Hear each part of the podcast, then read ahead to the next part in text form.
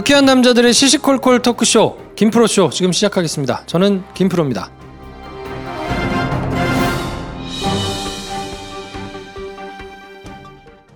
오늘 녹음 끝나고 한 잔? 술 끊는다며. 새해가 되면 술 끊겠다는 결심들 많이 하시는데요. 네. 쓸데없는 짓 하지 마시고요. 네, 술 친구미 있잖아요. 아니 다들 술자리만 있으면 오라고 난리잖아. 술친금 들고 가야지. 술 친금을 그렇게 퍼주니까 부르지. 술친금이 있어야 술자리가 오래 간단 말이야. 내 친구들이 전부 다 술친금 인정했어. 오빠도 한 잔 콜? 그렇다면 가지야. 네이버에 술 친금을 검색하세요. 멀쩡합니다. 진짜. 아 편집 너무 힘들어. 에이 양반 한강으로 몸보신이나 갑시다 한강? 한강 양화선착장에 아리수 만찬인데 한강뷰가 정말 예술이야 맛있나?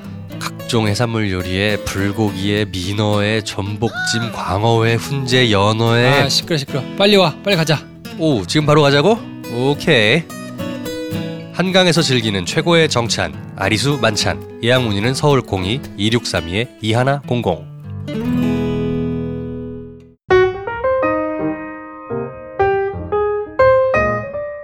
장편여를 열심히 준비하고 계신 배준현 감독님 나오셨습니다. 안녕하세요 배준입니다 실한 김찬봉 나오셨습니다. 안녕하세요 실한 김찬봉 김선생입니다 네. 네 자 오늘은 30대 여성분이 사연을 보내주셨는데 네. 야 요거는 진짜 고민이 조금 될 것 같기도 하고 음. 이런 경우가 있었는지 모르겠는데 일단 사연을 먼저 김 선생이 소개해 주시죠. 네. 30대 중반 여자입니다. 남자친구와 만난 지 언 5년입니다. 그동안 몇 번을 헤어졌다 다시 만나고 하긴 했지만 헤어졌을 때 다른 사람도 만나봤지만 관성의 법칙인지 돌아오면 항상 이 친구입니다. 결혼이라는 사회적 시스템에 구애받고 싶지 않은데 동갑인 이 친구와 저는 둘 다 막내라서 집에서 결혼에 대한 압박이 없어 결혼 정년기를 넘긴 지금까지 만남을 유지할 수 있었던 것 같아요. 그리고 설령 결혼을 한다고 해도 이 친구는 절대 아니라는 게 마음속에 깊게 자리 잡은 확신이 있기도 하고요. 첫 번째 이유는 예법을 무지 중요시하는 이 친구네 집은 1년에 제사가 12번입니다. 묵은 세배도 하고요. 이 친구를 통해 태어나 처음 접한 단어와 가풍으로 인해 12월 31일에 같이 보낸 적이 없어요. 12월 31일은 축제처럼 즐기며 나가 놀아야 하는 제게는 절대 수용 불가죠. 그리고 두 번째 이유는 아마 이 이유가 제일 큰 것 같은데 정치적 성향과 노선이 정반대라는 겁니다. 처음엔 그나마 나름 합리적 보수라고 생각했었는데 날이 갈수록 현 정권에 대해 거칠게 얘기하는 이 친구가 점점 보수 꼴통처럼 느껴져요. 그래서 너무 짜증이 납니다. 친구들은 티격태격해도 꽁냥꽁냥 다시 만나 지내는 거 보면 둘의 마지막 종착지는 결혼일 것이라고 막말을 합니다. 그래서 다시 만나도 친구들에게 얘기 안 하는데 꼭 걸리더라고요. 암튼 요는 결혼 압박 없어서 편한 이 친구가 정치적 관점 때문에 매우 불편하고 꼴보기 싫어지는 요즘입니다. 이번에야말로 정말 확실히 선을 그으며 헤어져야 할 때인가요? 오빠들 생각들이 참 궁금합니다. 네. 음. 음. 야 이런 비슷한 경험이 있나요? 아하. 김 선생이 이제 빈도가 많으니까. 그래. 저희는 별로 없을 것 같고. 그럼 아, 빈도 김 선생이군요. 그렇지. 아. 있었을 거 아니에요. 음, 완벽하게 똑같지는 않지만 비슷한 사람들이 몇 생각이 나네요. 그러면 이게 예, 뭔가 극복이 됩니까? 결국에는 뭐 노선이 같아지거나. 저 같은 경우는 정치적 노선이 서로 반대가 문제가 아니라 너무 아무 생각이 없어서 문제였던 것 같아요. 아, 네. 차라리 네. 노선이 있으면 상관없나요? 그때는 그 나름의 뭐 또 갈등이 생기겠죠. 음. 근데 너무 거기에 대해서 관심이 없는 거야. 음. 그리고 알려고도 안 해. 아무런 관심이 없고. 음. 그래, 아, 그, 아, 귀찮아, 오빠 얘기하지 마. 그래서 음. 옷 얘기하고 드라마 얘기하고 막 먹을 거 얘기만 하는 거예요. 물론 어. 그 얘기 중요하죠. 음. 중요한데 때로는 정치 이런 이슈가 특히 작년 재작년 같은 때 이런 음. 때는 중요하잖아요. 음. 네. 근데 아 오빠 또- 아 모르겠어 너무 어려워 이러면서 얘기를 안 해. 아, 음. 그러면 하, 음, 실망스럽긴 해요. 음. 사실. 예. 근데 왜 끝내질 않아요? 예? 실망스러움 끝내야지. 아, 사람이요. 실망스러운 부분도 있고 좋은 부분도 있는 겁니다. 아, 그래요. 그런 네. 거잖아. 그렇죠. 어떻게 다 좋아? 음, 그러면 그 정도는 뭐 어. 어떤 극복 가능한 어떤 난관일 뿐. 그렇죠. 음. 어. 그리고 나도 그녀가 저를 볼 때 짜증나는 부분이 많이 있을 거 아니에요. 어. 네. 아니 그러면? 계속 사귀어야지 왜 끝내 또? 그래. 어, 그 외에 다른 실망스러운 부분들이 어, 늘어나면서 그래요. 어, 실망과 만족의 그 저울추가 기울어지기 시작할 때. 아, 대차 대조표에 비해 봤을 때 그렇죠. 마이너스면 돌아선다. 예, 예, 예. 이쪽이 51%가 되는 순간부터 아 끝내야 하나? 뭐 이런 음. 그런 거죠. 그렇군요. 야, 그럼- 그런 경우는 어떻게 해야 됩니까? 어. 그럼 그러면 이게 많은 어떤 실망 포인트를 쌓는 여러 요소 중에 하나로만 기능한다? 근데 그거는 사람마다 다르겠죠. 그쵸. 어떤 사람한테는 정치적인 이슈에 대해서 민감하지 않은 게 되게 큰 실망 포인트일 수 있지만 음. 어떤 사람에게는 뭐 그럴 수도 있지 일 수 있겠다. 근데 음. 사연 주신 분한테는 되게 중요한 기준인 것 같아요. 음. 아니 저는 반댈세. 음. 그게 중요한다고 얘기는 하지만 음. 네. 실상은 별로 그렇게 중요하지 않은 것 같아요. 음. 왜냐면 아, 계속 잘 만나서 꽁냥꽁냥 하고 어. 뭐 음, 그걸 또 음. 걸리고 막 이러신단 말이에요. 그렇지. 제가 보기에는 그지. 짜증은 좀 나는데 어. 또 금방 다른 걸로 또 이렇게 커버가 되는 것 같아요. 그러니까 어, 계속 이제 그렇죠. 헤어졌다 네. 다시 만나고 하겠지. 5년이잖아, 5년. 그렇죠. 5년 세월이면 길지. 이 정치적 이슈가 그렇게 중요하지 않은 것 같거든요. 음. 그냥 들릴 때 좀 짜증 나는 거지. 그렇죠. 예. 그리고 뭐 지금 사연 보내신 분 정치하실 거 아니잖아요. 그래요. 예. 남자친구가 국회의원 할거 아니잖아. 그렇지. 중요하지 않습니다. 예. 아니면 여기서 내가 그냥 한번 소설을 써보자면 음. 이런 걸 빌미로 내가 만약에 얘랑 결혼하게 되면 시댁살이가 굉장히 좀 짜증날 수 있겠다라는 걸 예견하는 어떤 요소로 작동하고 있진 않나? 이미 결혼 생각은 없으신 것 같아요. 음, 네. 그 그치. 집이 지금 정치적 인 이슈가 문제가 아니야. 음, 그치, 그치. 정치적인 건 넘어설 수 있는데 예. 그래. 이거는 조금 넘어설 수 없을 제사 것 같은데. 12번이야. 그러니까. 그리고 거기다가 이게, 이게 연결도 되는 거지. 보수적이다. 음. 아. 어, 나도 보수적이라고 생각하지만 이 집은 보수적이다. 음. 어. 이 굉장히 나의 어떤 활동 동선이나 음. 말하는 어떤 빈도가 굉장히 줄어들면서 난 좀 깝깝함을 느끼겠구나. 뭐 이런 걸 느끼시고 있는 거 아닐까? 아니 근데 30대 중반이시라고 했잖아요. 네. 음. 근데 절대 결혼은 아니다 라고 명확하게 선을 그으시고 계신 것 같은데 이 남자랑. 네. 근데 또 계속 만나고 계시고 그쵸. 이번에야말로 선을 그어야 될 때일까요를 또 물어보기도 하시고 네. 이건 도대체 무슨 좀 혼란스러운 거야. 그럴까요? 음. 쉽게 말하면 어떻게 되는 거죠? 편하니까 잘 만나고 있긴 한데 마냥 좋은 건 아니잖아요. 네. 마음에 안 드는 부분들이 있어요. 네. 끝내고 딴 남자 만나볼까 이런 생각이 있는 겁니다. 그렇죠. 네. 아니 근데 모르겠어. 이거는 이제 그냥 너무 문제를 해결의 관점에서만 봐서 그런지 음. 음. 어, 하루라도 빨리 정리하고 음. 다른 인연을 찾아야 되는 거 아닙니까? 음. 근데 그게 또 5년을 만났잖아요. 네. 정이 쌓인 시간이 있고 그렇지. 또 그렇다고 해서 아 이 사람은 정말 하, 도저히 옆에 둘 수가 없어라고 하는 정도까지의 문제냐? 그것도 아닌 것 같아. 그치. 네. 이럴 그러니까 때는 보통 어떻게. 선택을 합니까? 이럴 때요. 김천봉 능력을 보여줘 김천봉. 아, 제 얘기는 아닌데 말이죠. 아, 네. 만나면서 주변에 레이더를 잘 키고 다니죠. 네. 다른 인연은 없는 것인가? 아. 네. 그러니까 사실 지금 서로가 뭐 그런 식으로 뭔가 속박을 하고 있는 상태는 아닌 것 같고 딴게 좋은 게 많겠지 지금 만났을 때 음. 잘 맞는 게 있겠지. 그러니까 그걸 잘 이제 지내고 있는 건데 문제는 우리가 이걸 그럼 하루 빨리 다른 사람 만나서 이렇게 하셔야 되는 거 아닌가라고 할 때 우리의 전제는 이분이 이제 나이가 차셨는데 결혼하셔야 되는 거 아닌가의 관점인데 어, 나는 그건 아니에요. 네. 근데, 어, 근데 이분도 스스로가 별로 그 생각은 없는 것 같은데 음. 그- 이뭐 남자뿐만 아니라 부담스럽지도 않고. 누구라도 음. 음. 그러니까 이거는 결혼하겠다는 뜻은 이미 좀 뒤로 후순위를 밀려 있고 음.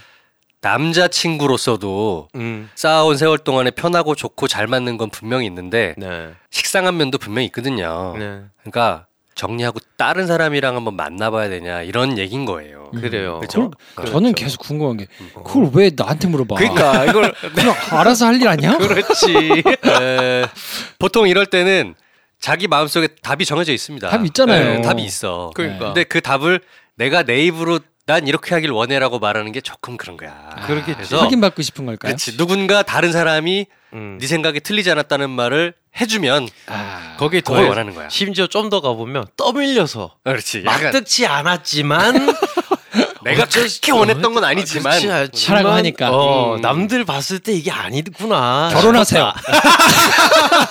결혼하세요. 반드시. 지금 해야 돼. 오래 해야 돼. 진정한 사랑인데. 그럼. 결혼하세요. 그리고 보수로 좀 더 돌아서 아 진짜. 아니 그래서 그 집안을 개혁하면 되잖아. 아 들어가서. 그래.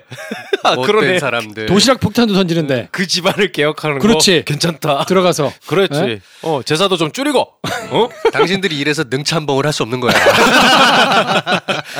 사연 주신 분 음. 새로운 남자친구를 만나십시오. 아 네. 그래 이렇게 네, 또. 네. 네. 괜찮아요. 레이더를 켜시면 될 것 같아요. 그렇죠. 그럼, 그럼. 네. 그냥 뭐 또 자르고 음, 괴로워하면서 어, 며칠 전에 저희가 소개해드린 사람처럼 음. 인스타 계속 들어가고 이런 거 하지 마시고 그러지 말라고. 네, 그러지 말고 네. 양다리의 기간이 막 오래 가거나 뭐 이렇게 하시는 것만 안 하면 되니까 음. 일단 레이더를 켜고 음. 괜찮은 선수가 걸린다. 네. 그러면 그때 뭐 깔끔하게 이제 늘 김 선생이 하는 것처럼 음. 뭐 잽싸게 딱 정리하고 넘어가면 되는 거 아니겠습니까? 착착 접고. 그렇지. 어. 우리 지난주 그 음. 상담 초입에 있는 방송을 들었는데 별 감독이 명약을 하나 제시해 주셨더라고요. 음. 시간을 갖자. 아이 그럼 시간을 가 시간을 갖자는 얘기는 굉장히 중요한 얘기면서 그거만 한 거 없어 진짜. 거의 뭐 이렇게 헤어짐의 술친구미예요. 다 적용돼, 다 적용돼. 어차피 시간을 가질 수 있는 게 이분들이 5년 동안 헤어졌다 사귀었다 헤어졌다 사귀었다를 반복했잖아. 나. 처음도 아니야. 아, 그럼 하면 돼. 그럼. 네. 시간을 가시면 돼요. 그래서 단계별로 정리를 해드리면 일단 레이더를 켜시고 음. 레이더에 누가 걸렸다. 네. 그러면 시간을 갖자. 아 그럼 얘기를 하시고 그럼. 아, 그쪽과 이렇게 하면서 자연스럽게 넘어가시면 될 것 같습니다. 그럼 어, 근데 설령 새로운 남자랑 썸이 잘 안 될 수도 있잖아요. 네. 그럼 어, 거절 당할 수도 있고. 그렇죠. 그러면 익숙한 그를 불러냅니다. 다시 돌아가면 돼. 그렇지. 뭐, 서로 뭐하는 편안한 거야. 아 그럼요. 네. 네. 이 남녀 관계요 그렇게 복잡하게 생각 안 하셔도 돼요. 음. 그 남자도 이분을 그렇게 찾으실 수도 있습니다. 아 그럼요. 네, 서로 그렇게 위로를 주고 받는 거예요. 그리고 마치 이럴 수도 있어요. 서로가 레이더를 지금 동시에 킨 다음에 둘 다 시간을 가진 다음에 둘 다 썸을 탔다가 음. 둘다 잘 안 되고 다시 만나잖아. 더 좋을 수도 있어. 돈독하다. 아 그럼. 네. 이렇게 돈독해. 어. 어. 그거 AS 사연 보내주세요. 네. 어떻게 되는지. 네. 자 아, 오늘 사연 주인공한테도 저희가 술친구 한 박스 보내드릴 테니까 요거는 새로운 레이더에 걸리신 분이랑 같이 먹는 걸로. 아 그렇지. 네. 아, 레이더를 켜시고 어, 레이더에 걸리면 요걸 사용하시면서 네. 어, 시간을 갖자고 얘기를 하시는 걸로. 시간을 갖자. 그래서 시간을 가진 결과가 어떻게 됐는지는 AS 사연을 보내주시면 네. 저희가 또 한 박스 보내드릴 테니까. 그렇죠. 네, 그 다음번 술친구는 누구랑 사용할지는 그때 가서 봅시다. 그렇죠. 네. 자, 아, 새신자 소개해드려야 되는데 오늘도 새신자가 들어오셨습니다. 소개를 한번 해주시죠. 네, 읽어볼게요.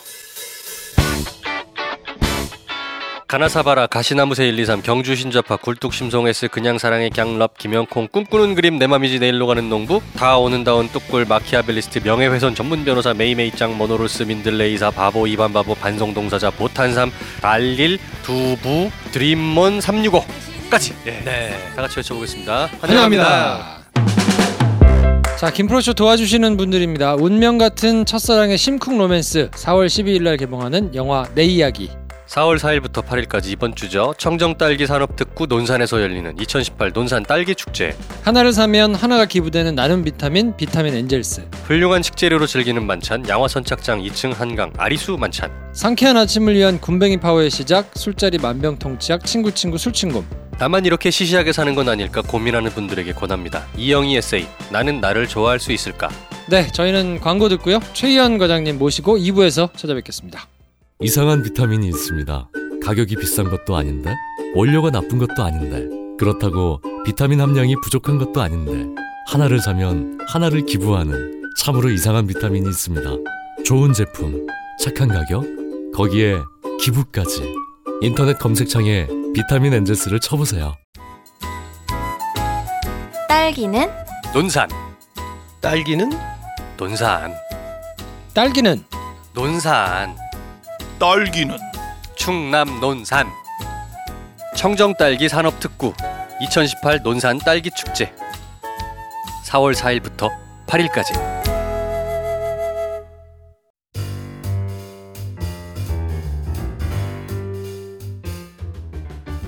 연세로뎀 정신과 최희연 원장님 나오셨습니다 어서 오세요 안녕하세요. 안녕하세요 안녕하세요 안녕하세요. 지난주에 저희가 이제 리사이틀 아, 네, 잘 끝나서 다행입니다.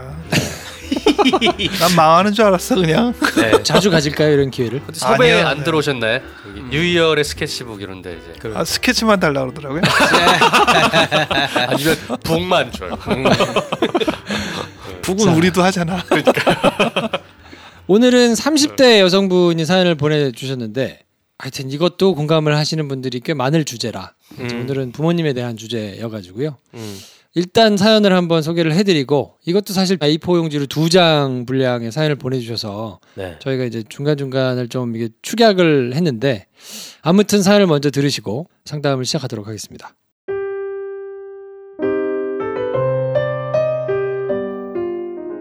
서른아홉 9년차 주부이자 백수입니다. 백수된 지 만 6년째이고 재취업의 의지가 전혀 없으며 집 밖엔 일주일에 한두 번 나가는 혼자 있기를 즐기는 이상한 사람입니다. 아이는 생기지 않아 못 낳는 거 반, 낳기 싫어 낳지 않는 거 반입니다. 주변에서 병원에 다니기를 권했지만 전 아이 낳기를 원하지 않습니다. 내성적인 성격은 아니지만 사람들과 어울리는 걸 좋아하지는 않습니다. 직장 생활이 힘들었고 사람들 속에서 말 그대로 사회 생활을 해야 하는 게 싫습니다. 그래서 친구도 거의 다 끊고 외부 생활을 하지 않습니다. 가끔 동네 산책을 하고 도서관에서 책을 빌려다 읽습니다. 늦잠과 낮잠을 즐깁니다. 음악도 듣고 라디오도 듣고 가끔 집안일도 하고 작은 화분을 키우는 취미도 있습니다. 남편과 이렇게 단 둘이면 아주 행복할 텐데 제 마음과 머리가 부모님을 떠나지 못하고 있습니다. 어릴 적부터 부모님은 자주 싸우셨습니다. 고 이때 이혼 절차를 밟았는데 마지막 접수를 포기하셔서 무효가 됐습니다. 나중에 엄마에게 들으니 아빠가 찾아와 빌었다더군요. 그래 놓고 아직도 둘은 싸웁니다. 대학을 졸업하고 아빠의 경제적 지원은 없었습니다. 취업 후 결혼도 제 능력으로 했습니다. 그 부분이 서운한 적은 없지만 그걸 너무 당연시하는 아빠는 밉습니다. 어릴 때부터 아빠는 자식들을 귀찮아하셨고 엄마는 일하시느라 그리고 시간과 돈, 마음의 여유가 없어서 저희에게 애정 표현을 잘 못하셨습니다. 저는 성격도 성향도 아빠를 닮아서 예민하고 깔끔하며 욱하고 매정하고 차가운 사람입니다. 그래서 아이를 낳기가 싫습니다. 자식에게 애정 없는 부모가 될까봐, 자식에게 상처 주는 부모가 될까봐요. 그리고 또 다른 이유는 남편에게 사랑받는 건 저만이고 싶습니다. 남편은 참 따뜻한 부모님 같습니다. 저에게 맛있는 걸 먼저 주고 싶어 하고, 제가 아프면 걱정도 해주고, 돈을 버는 것만 아는 제게 뭐든 아끼면 똥이 된다는 사실도 느끼게 해줬습니다. 이렇게 사랑받으며 살고 있는데 아이가 생기면 경제적으로 여유롭지 못할 거고 힘든 육아에 싸울 것이며 그러다 보면 저도 저희 부모님 같은 사람이 될 것 같습니다. 아빠는 학업에 강압적이고 돈에 인색했으며 엄마에게 폭력적이고 매정했지만 아빠를 제일 많이 닮고 눈치껏 비위를 잘 맞추는 저를 예뻐하셨습니다. 저는 아빠가 늘 미웠고 당하고 사는 엄마가 안쓰러웠고 불쌍했습니다.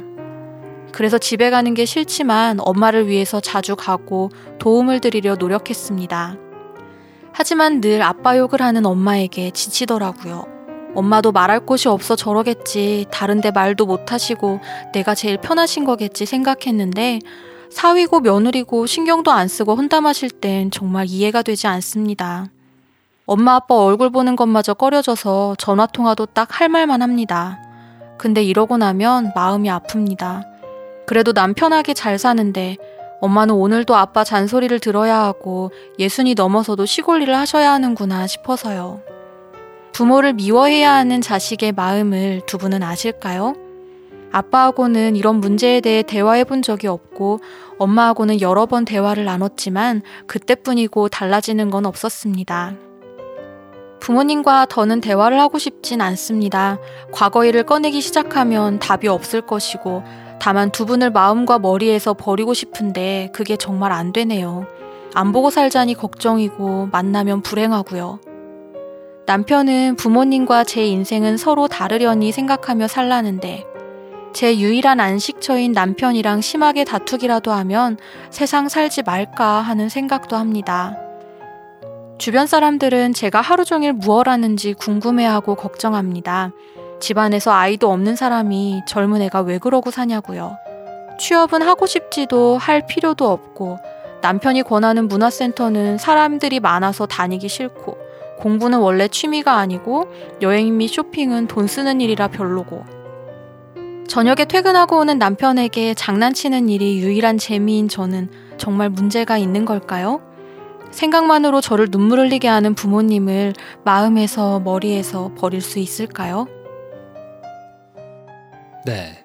음. 이런 사연을 네, 보내주셨는데요. 이렇게 부모님 사연을 딴 데서 듣고 또 부모님 사연을 보내고 그렇게 항상 나도 그래 나도 그래 할 수 있는 요소가 다분히 많은 사연이라서 네. 아마 오늘 이 사연 듣고 또 나도 그래 하면서 부모님 사연 보내실 분이 또 있을 거라고 뭐, 생각을 그쵸. 하게 되네요. 그러실 수 있겠네요. 네. 부모 자식 관계가 결국에는 되게 진짜 아주 근본적인 인간 관계인가 봐요. 그렇죠. 네. 저희한테 오는 사연도 이렇게 많은 걸 보면 그게 사실 이제 부모의 입장에서 봐도 음. 처음이잖아요. 아, 음.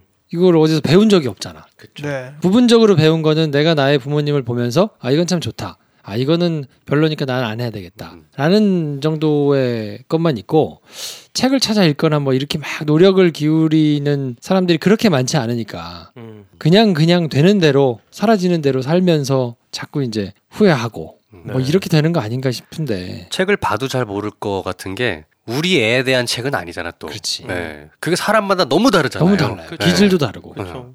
우리 애가 둘이라 치는 얘네 둘은 또 달라. 음. 그렇지 않아요? 그리고 이제 저만 그런지 모르겠어요. 네. 뭐 그 아이들한테서 나를 발견할 때가 있어. 음. 어 많이 보이죠. 너무 미안해.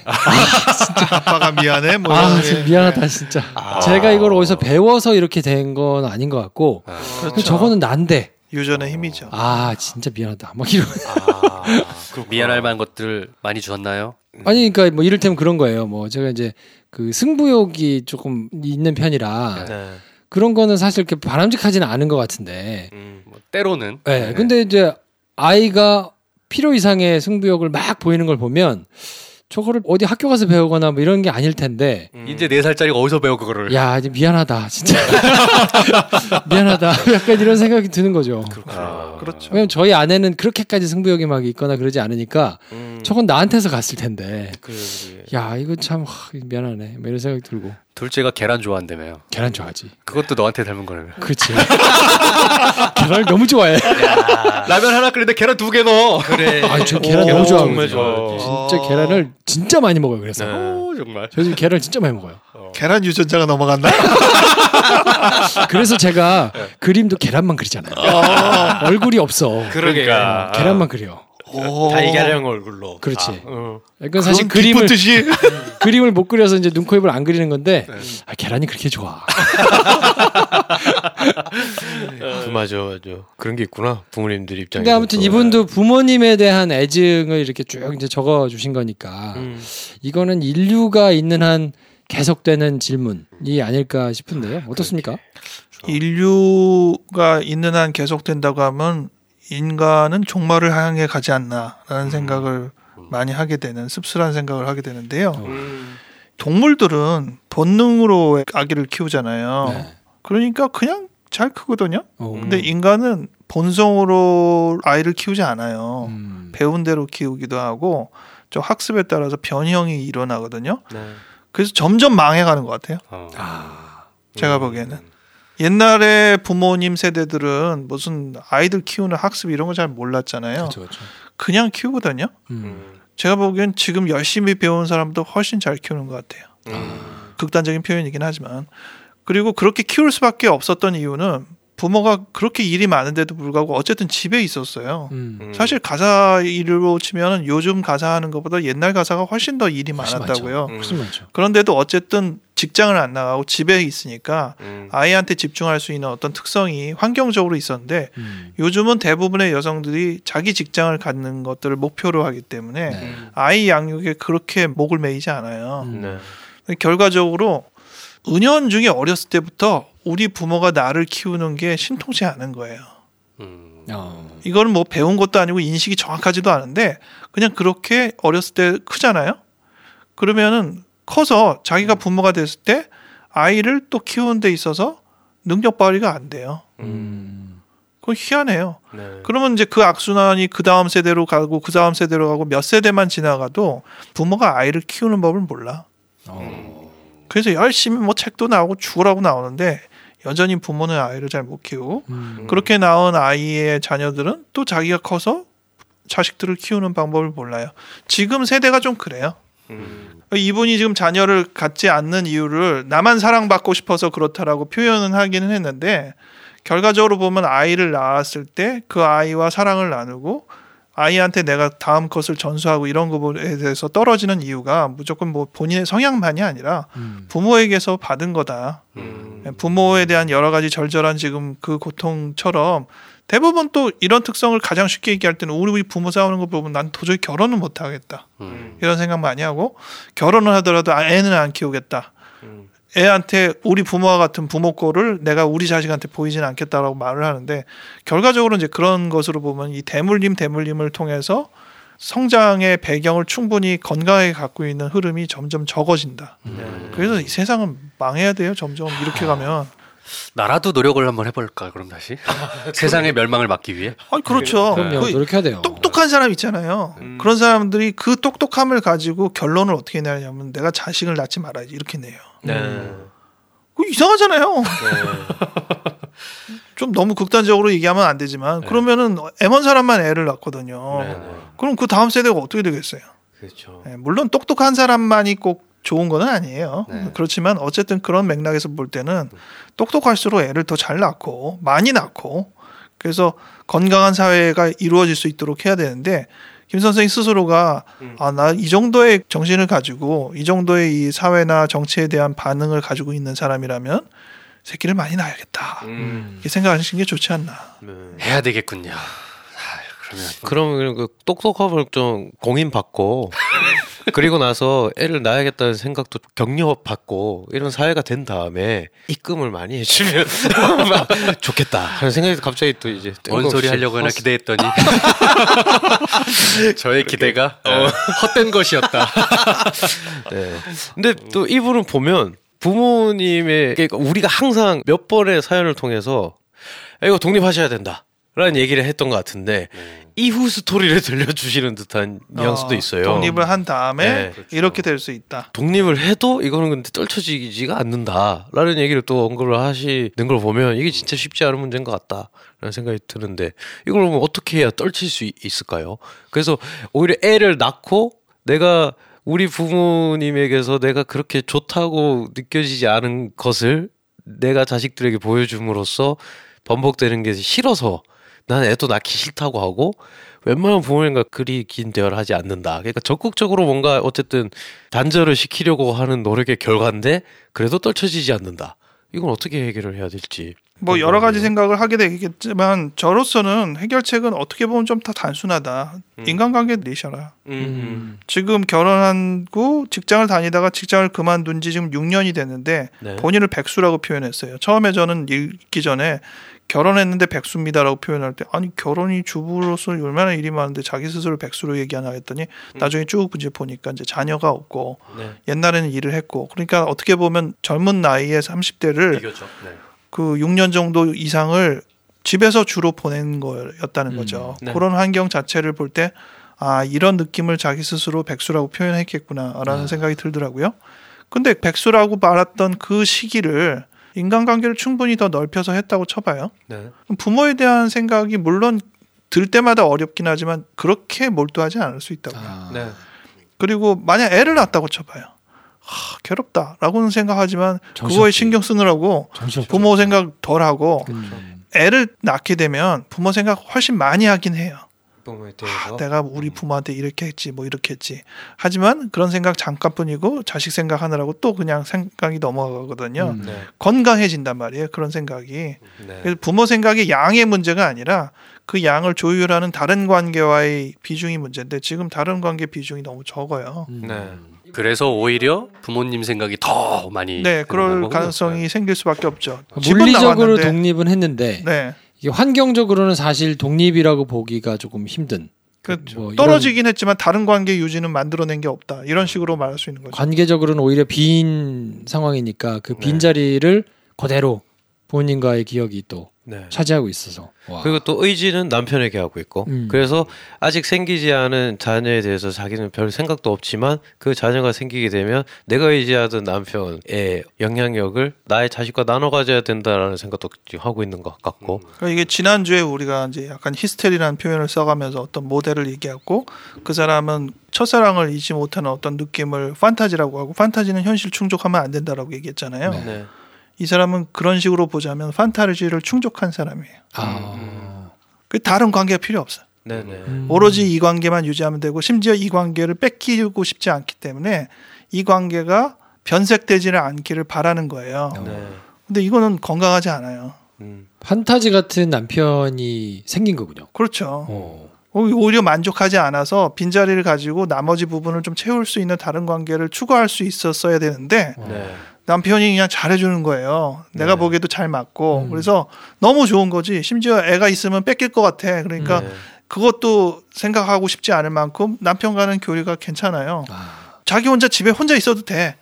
퇴근하고 와서 그냥 이 시간으로도 충분히 체험을 받을 정도로 남편 관계가 좋아요. 네.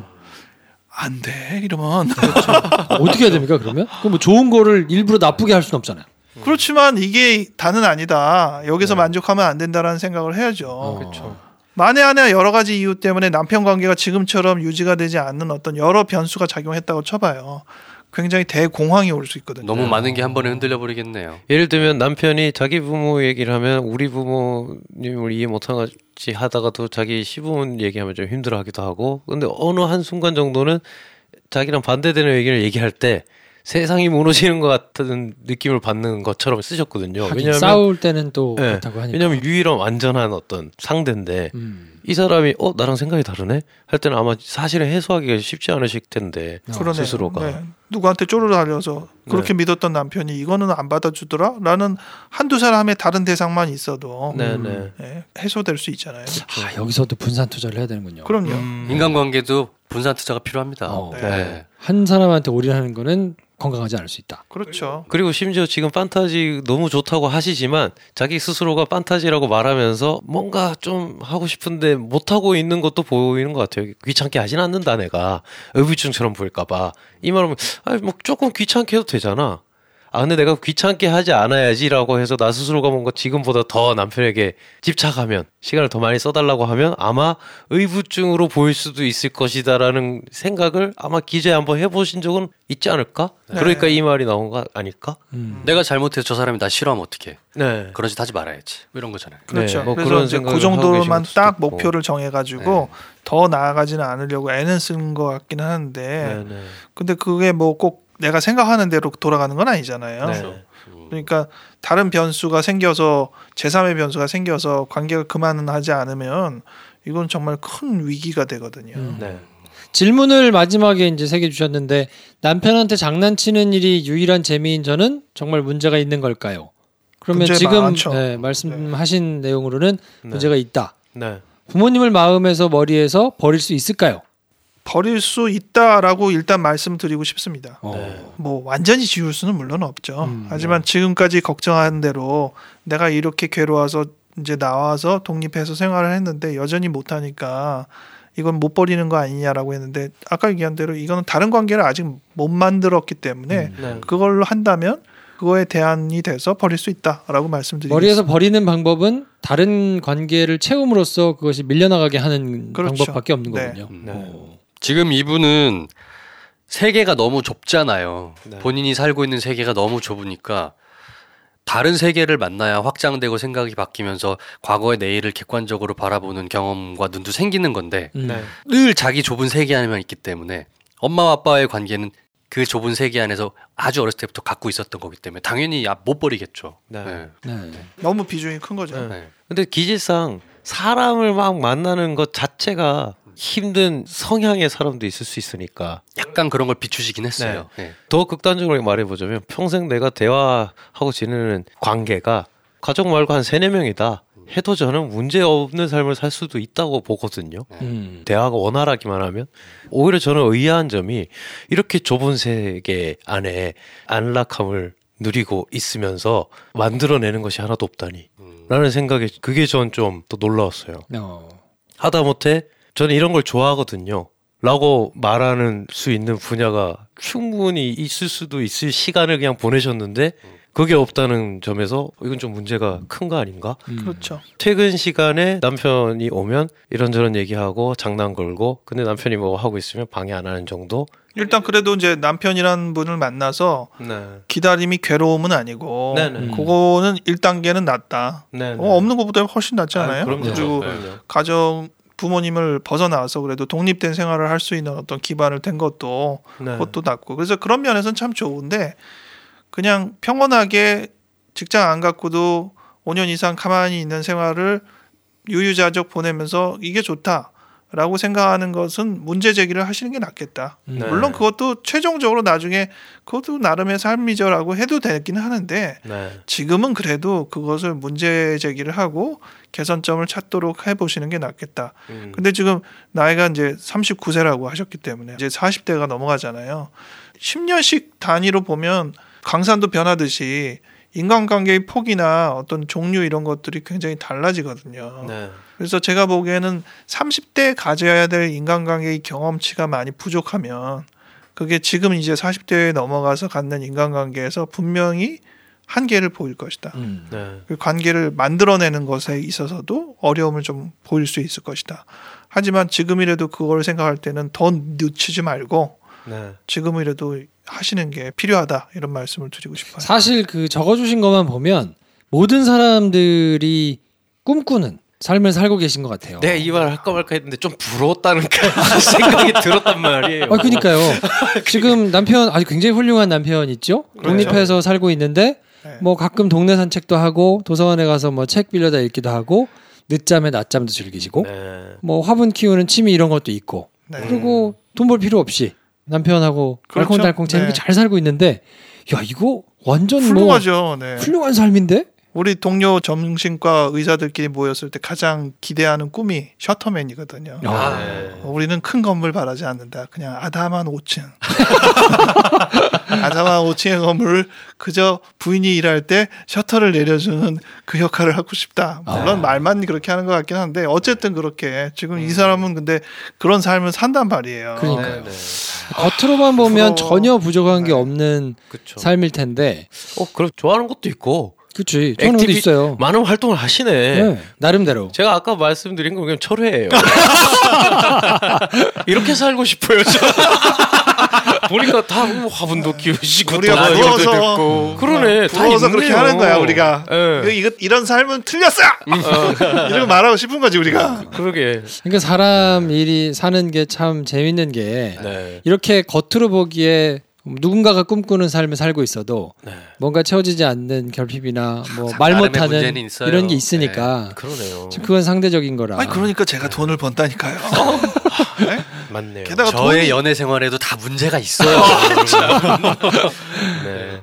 돈이 많은 분이 특히 그러면 얼마나 좋아요. 제가 돈을 더잘벌수 있잖아요. 그러네요. 그러네요. 네. 그래서 그렇게 다 부가 분산이 되는 거예요. 네. 이분은 어쨌든 관계가 많지 않은 것이 음. 주요한 문제일 수 있으니까 네. 음, 아, 그런 여러 가지 관계들을 조금 만드는. 근데 회사 생활이 조금 힘들었던 게 있어서 그것에 좀 대해가지고 음, 아예 좀 나는 없이 좀 단촐한 관계 그냥 하고 살란다 귀찮다라고 네. 지금 줄이신 것 같은데 그 기간이 길어지니까 지금 약간 이런 부작용이 지금 온 것 같거든요. 네. 그 적당한 수준의 관계 이런 것들은 좀 지속시키거나 발전시킬 필요가 분명히 있겠네요. 그렇죠. 너무 원론적인 얘기, 철학적인 얘기해서 좀 그렇긴 한데 결국은 인간사의 성장이 어느 정도 시기가 지나면 다음 세대에 뭘 넘겨주고 죽어야 돼요. 음. 나무도 결국 열매를 맺고 그렇게 넘어갈 때가 가장 네이처럴 자연스러워요. 음. 당연히 유전적으로도 모든 동물은 자기의 종족을 번식하기 위해서 어떻게든 교미를 하고 새끼를 낳고 그렇게 간다고요. 음. 그런데 인간은 자기의 삶의 라이프 스타일이 만족으로 괜찮아질 거라고 생각을 자꾸 세뇌해요. 그게 우리의 삶의 만족스러운 삶이고 그렇게 추구하면 우리가 편안해질 거라고 예상을 하거든요. 음. 그런데 생각해 보면 결국 우리가 인간이고 본성을 갖고 있는 거라면 우리가 다음 세대에 꼭 자기가 새끼를 안 낳았다고 쳐도 네. 뭔가 물려주고 할 때 가장 편안하고 자연스럽거든요. 음. 근데 본인은 삶이 괜찮고 편안하고 이것으로 안주하고 괜찮다라고 생각하면 오히려 그건 좀 문제 제기를 해야 되지 않나. 네. 내가 누군가에게 꼭 내 새끼가 아니더라도 누군가에게 과연 주고 사나 이거는 확실히 좀 다시 재고해보고 음. 인생의 말년으로 갈수록 네. 후년으로 갈수록 이 부분을 더 깊이 생각하는 게 바람직하다라고 음. 생각해요.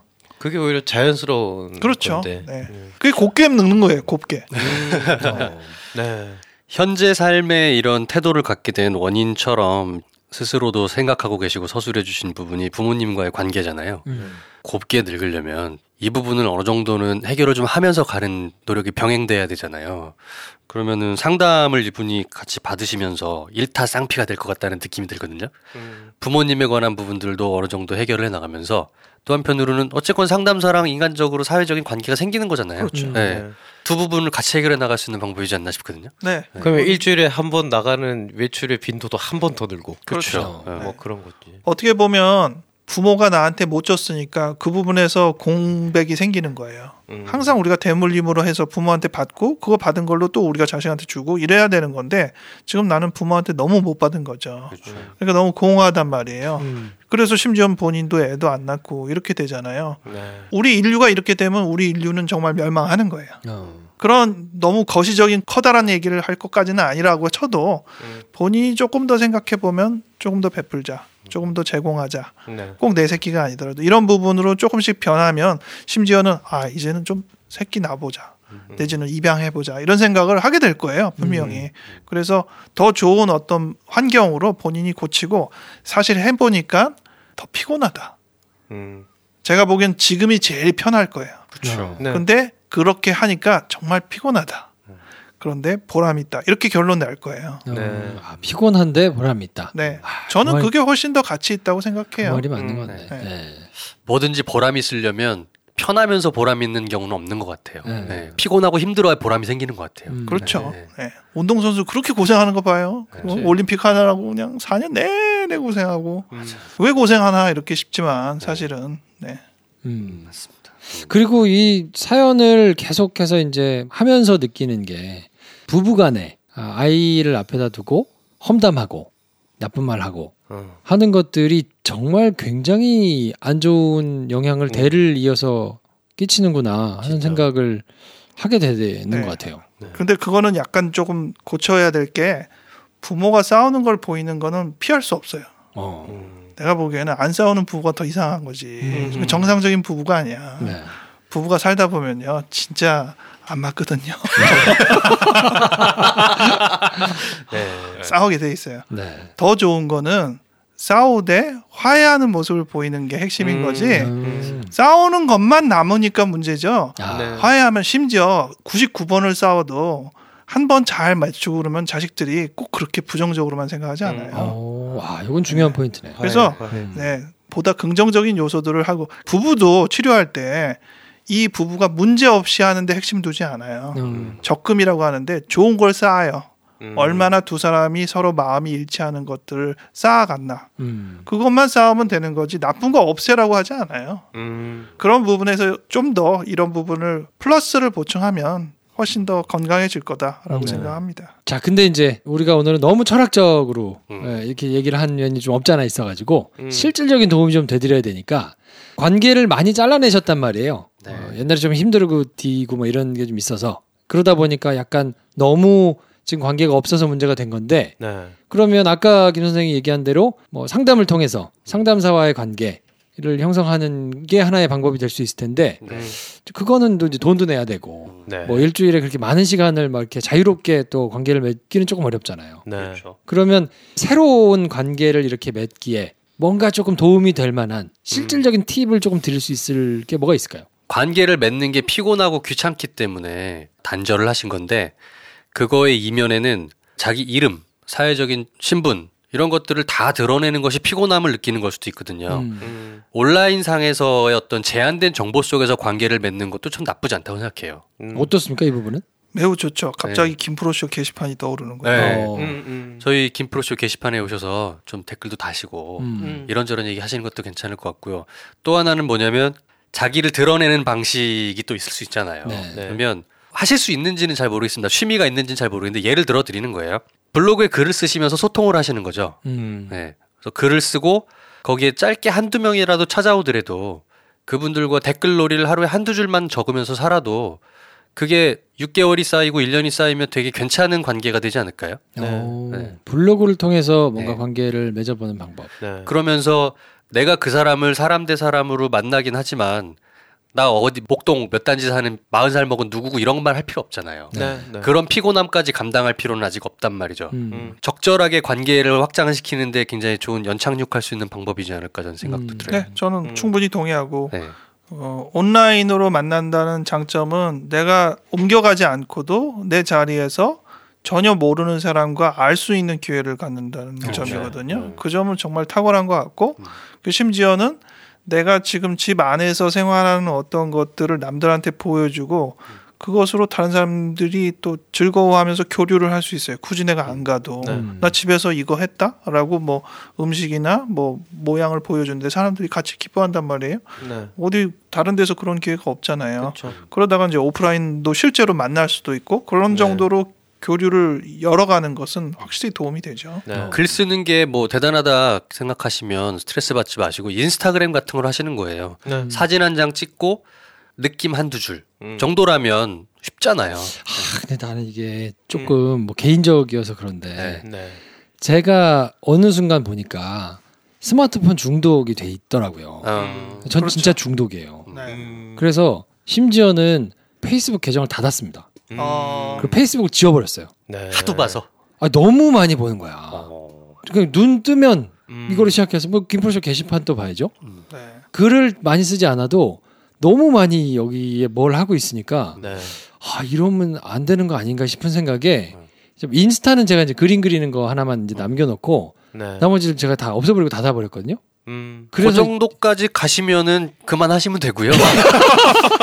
이렇게 될까봐 네. 하라고를 못 하겠는 거예요. 근데 저는 이 얘기는 제가 피겨를 안 하는 이유와 맞닿아 있습니다. 또 나왔어. 또 나왔어. 내가 트리플 악셀 할까봐 스케이트 잘 못 가겠다라는 얘기 같은 거다. 그래요? 그렇잖아. 아, 어. 근데 저는 뭐 전 그냥 개인적인 성향이 그럴 수도 있는데 그럴 수 있죠. 아, 이 네. 온라인으로 뭐 이렇게 하는 것도 물론 좋은데 음. 그거에서 오는 또 공허함이라는 게 또 있잖아요. 그렇죠. 있죠. 네. 그러니까 그냥 오프라인으로 사람 대 사람과 관계를 이렇게 맺는 뭐 이런 쪽으로 저는 개인적으로 조금 뭐 한두 개를 권하고 싶은데 네, 가장 쉽게 권할 수 있는 건 일단 남편이 귀가한 다음에 어, 같이 하는 활동을 가급적 밖에서 하는 활동을 늘리는 거죠. 어. 음. 둘이 지, 지금은 당장은 본인이 남편과 떨어져서 어떤 개인 활동을 뭐 실은 낮에 활동이 시간이 더 기니까 그때 뭘 해보라고 조언을 할 수 있을 가능성이 높은데 네. 오히려 그때 움직이기보다는 남편이 왔을 때 또 주말에 남편과 움직이는 게 훨씬 동기부여가 많이 될 것 같고 음. 네. 남편은 어떤가라는 생각을 좀 해보기도 해요.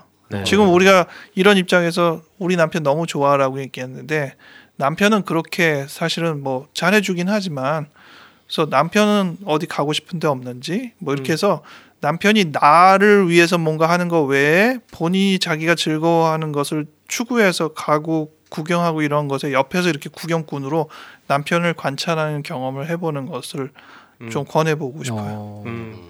남편 관찰 그 네. 재밌는 하나의 일상이 될 수도 있겠네요. 음. 그냥 어, 너 가고 싶을 때 가 내가 따라다닐게. 네. 나갈 수도 있고. 옆, 옆에 딱 바짝 붙어가지고 물론 쫄래쫄래 다니기도 하지만 네. 한 번은 당신 가보라고 뒤에서 음. 따라가거나 옆에서 이렇게 관찰하거나 또는 사진을 그렇죠. 찍어주는 거예요. 그렇죠. 남편이 뭐 하는 것들을 이렇게 사진을 찍어주고 음. 남편이 만약 SNS 좋아하면은 올리라고 이렇게 주고 그러면 네. 그것도 중요한 계기가 되니까. 뭔가 이거 만들어내는 활동이라면 모두 저는 상관이 없을 것 같긴 한데 하기 편한 쪽으로 일단 시작을 해보는 거.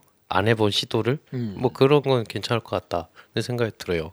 그리고 저도 이제 SNS를 한번 해보시라라는 생각을 했던 게 부담되면 다른 방식을 취할 수도 있으니까. 하다가 그냥 접기도 편하고. 음. 아저 나 싫은데? 문화센터 갔다가 아 저 사람 때문에 나 여기 좀 싫다. 클래스 옮기기도 애매하고 근데 막 물어보고 대답해야 되고. 근데 이거 그냥 인스타 뭐 하다 닫으면 되거든. 그리고 딴 거 하면 되잖아. 아. 그런 식으로 다양하게 한번 해볼 수 있으니까. 네. 남편과 함께 뭔가 해서 시간을 보내라고 권해드렸는데 가급적이면 지금처럼 남편은 처음에 계기는 되지만 음. 그게 확장이 돼서 남편 없이도 본인이 또 다른 인맥을 펼칠 수 있는 활동이면 제일 좋다. 음. 네, 네. 가령 예를 들어서 남편이 이제 SNS를 좋아서 뭐 어딜 간다든지 하면은 남편과 함께 그렇게 해서 계긴해서 가는데 나중에는 남편 상관없이 본인이 그냥 거기서 또 사람 만들어가면서 넓힐 수도 있잖아요. 네. 근데 처음에 남편이랑 했는데 남편이 안 하면 난 도저히 못하고 이렇게 하면은 영역이 좁아지거든요. 네, 그래서 네. 조금 더 개인의 영역을 넓힐 수 있는 부분으로 남편이 중간 다리만 돼주는 정도면 제일 좋겠다라는 생각이 음. 들어요. 그럼 일단 어, 남편이 출근하셔가지고 혼자 계실 때는 음. 뭐 인스타가 됐든 블로그가 됐든 네. 온라인을 통해 가지고 좀 뭔가 활동을 한번 해보시고 네. 남편이 돌아오면 남편과 같이 뭔가를 할 수 있는 오프라인에서 할 수 있는 거를 한두 개 뭐 찾아가지고 음. 하시면서 좀 넓혀가시는 방법이 그렇죠. 여러모로 도움이 조금 될 수 있겠네요. 그냥 이거 그리고 막 던져보자면 하루하루 편안하고 재밌는 소소한 일상을 만끽하고 있는데 이게 맞나? 요런 지점이 있을 수 있잖아요. 보통의 유튜버들이나 일상툰 그리는 분들의 하루하루가 이 사연 보내주신 분들이랑 거의 같아요. 어. 그렇죠. 유튜버들은 집에 카메라가 설치돼 있을 뿐이고 음. 일상툰 그리는 분들은 그걸 그리는 것 뿐이에요. 음. 문화센터를 갈까 하다가 결국 오늘도 등록을 못했다. 선인장을 사고 왔더니 네 개나 있네. 음. 뭐 이런 거 그리는 거예요. 음. 한번 보시라. 쭉 보시고 이, 뭐야 나도 할 수 있겠는데 음. 하시라. 그럼 저희가 구독하겠다. 뭐 이런 얘기도 한번 해보고 싶네요. 뭔가 새로 시작하는 데 있어서 되게 안 했던 것들을 갑자기 운동도 그렇잖아요. 안 했던 운동을 너무 급하게 하면 근육이 탈이 나잖아요. 달라요, 달라요. 네. 네. 그래서 너무 무리하게 뭔가 하지 마시고 제가 SNS 말씀을 드렸던 거는 댓글부터 쓰셔라. 음. 어. 그건 쉽잖아요. 네, 네. 화분 키우는 취미가 있으시다고 하잖아요. 그러면 본인이 관심 있는 화분이나 이런 영역에 있어서 잘 올리고 있는 블로거들이 있을 수 있잖아요. 네. 그리고 그런 글을 잘 쓰는 분들이 온라인에 많거든요. 네. 그런 거 찾아 읽어가면서 거기에 댓글부터 쓰세요. 네. 인스타그램에도 화분 잘 올리시는 분들이 있으시면 그거 좋아요 누르고 다니고 네. 그거부터 시작인 것 같아요. 이걸 그러면 헤게모니로 바꿔서 얘기해 보자면 어떤 얘기냐면 이분이 정말 편안하고 충족된 삶을 사시고 좋아. 우리가 근데 뭔가 의미 있고 건설적인 그리고 인류가 멸망하지 않기 위한 중요한 일을 하시기 위해서는 뭔가 좀 열심히 하셔야 된다 이 얘기가 아니에요. 아직 좀 모자란 부분이 있다. 집돌이 치곤 너무 오타쿠가 아니다. 어. 그러니까 오히려 그걸 더 개발해라. 그런 의미로 받아들이시면 하시는데 더 쉬워질 수도 있겠다. 네. 그 시간을 자유롭게 편하게 보내는 것에 대한 불만은 사실은 아니고 네. 그래서 괜찮은데 유일하게 어머니에 대한 아버지에 대한 생각이 여전히 나를 괴롭혀서 네. 집을 나와 있는데도 불구하고 우리가 이제 그거에 대하는 주로 다른 관계가 없으니까 당연히 그쪽에 떠올랐지라는 생각을 드린 거잖아요. 네. 근데 부모에 대한 것도 조금 더 이야기를 적거나 할 때 하나의 음. 자료로 자꾸 이제 괴롭다라고만 생각을 하지 말고 그거를 다시금 되새기고 또 본인과 비슷한 어떤 어려움을 갖고 있는 사람들은 그걸 또 어떻게 하고 있는지에 대한 것들을 지금 SNS처럼 찾아보고 네. 어떻게 보면 저희한테도 사연 보내는 그런 부분이 비슷한 사연을 듣고 음. 영향을 받아서 같이 사연을 보내셨을 테니까 그래서 그러한 작업들 그러니까 오히려 그거를 직면해서 네. 부모와의 관계에 대한 것들을 자기가 갖고 있는 시간에 어떻게 보면 약간 괴로운 시간이죠. 네. 그런 시간을 오히려 만들어서 의도적으로 하면 수동적으로 당하는 것보다는 훨씬 나을 것이다. 음. 네. 어쨌든 이분은 뭔가를 해보시고 그게 효과가 실제로 있는지 네. 아니면 어 이거는 해봤는데 생각보다는 별로고 뭐 다른 방법이 좋네요 뭐 이럴 수도 있으니까 네. 그런 것들을 좀 다시 한번 알려주시면 저희가 에이스 상담도 해드릴 테니까 네. 언제든지 시도를 해보시고 좀 하면 좋을 것 같고요. 뭐 이 사연을 들으시고 또 반대편에서 아니면 어 나랑 너무 똑같아서 뭐 사연을 보내고 싶으신 분들은 비슷해도 좋으니까 음. 언제든 사연 보내주시면 저희가 성심껏 상담을 해드리겠습니다. 네. 그래도 이분이 김프로 쇼는 듣고 계신다는 거잖아요. 그렇죠. 네. 그게 참 음. 고무적이네요. 네. 부모 문제 있는 김프로쇼 애청자 모임 뭐 이런 어, 괜찮네. 프라임 모임. 분과별로 뭐 그런 거를 야, 만들어가지고. 진짜. 동대 순대국으로 모이세요. 분과별로. 네. 자, 아무튼 어, 저희가 상담 하여튼 성심껏 해드릴 테니까 뭐 네네. 좀 부족하기는 합니다만 어, 나머지 전문적인 거는 다 원장님이 끌어안고 가고 저희는 얹어가지고 그냥 야부리나 예, 네. 털 테니까요. 네. 아무튼 사연 많이 주시고 저희는 다음 주에 또 다른 상담 사연 가지고 찾아뵙겠습니다. 오늘은 이쯤에서 정리하겠습니다. 다음 시간에 뵙겠습니다. 감사합니다. 안녕히 계세요. 안녕히 계십시오.